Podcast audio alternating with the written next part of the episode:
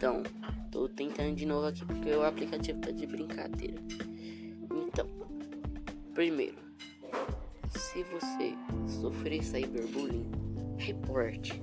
Não fique fazendo isso só para você. Segundo, não não se deixe sofrer sofrer cyberbullying. Reporte.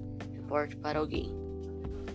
Terceiro, se você descobrir quem é, descobrir quem é que está fazendo cyberbullying com você, fale para a pessoa que você a conhece e vai a reportar.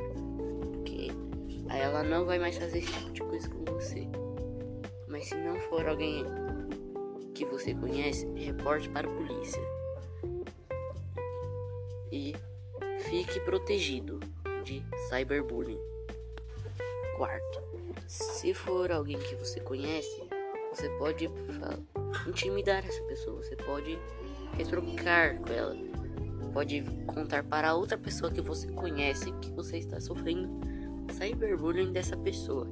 Então, não se deixe assim.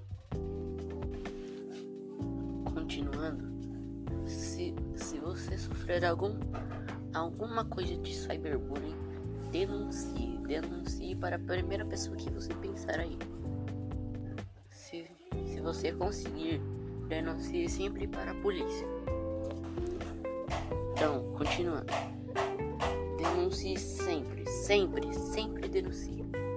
Se você conseguir, se você conseguir, conte para um familiar, conte para alguém que você confia muito, que ela vai saber resolver, que ela vai saber como resolver isso, ela vai conseguir denunciar outra pessoa e conseguir te ajudar.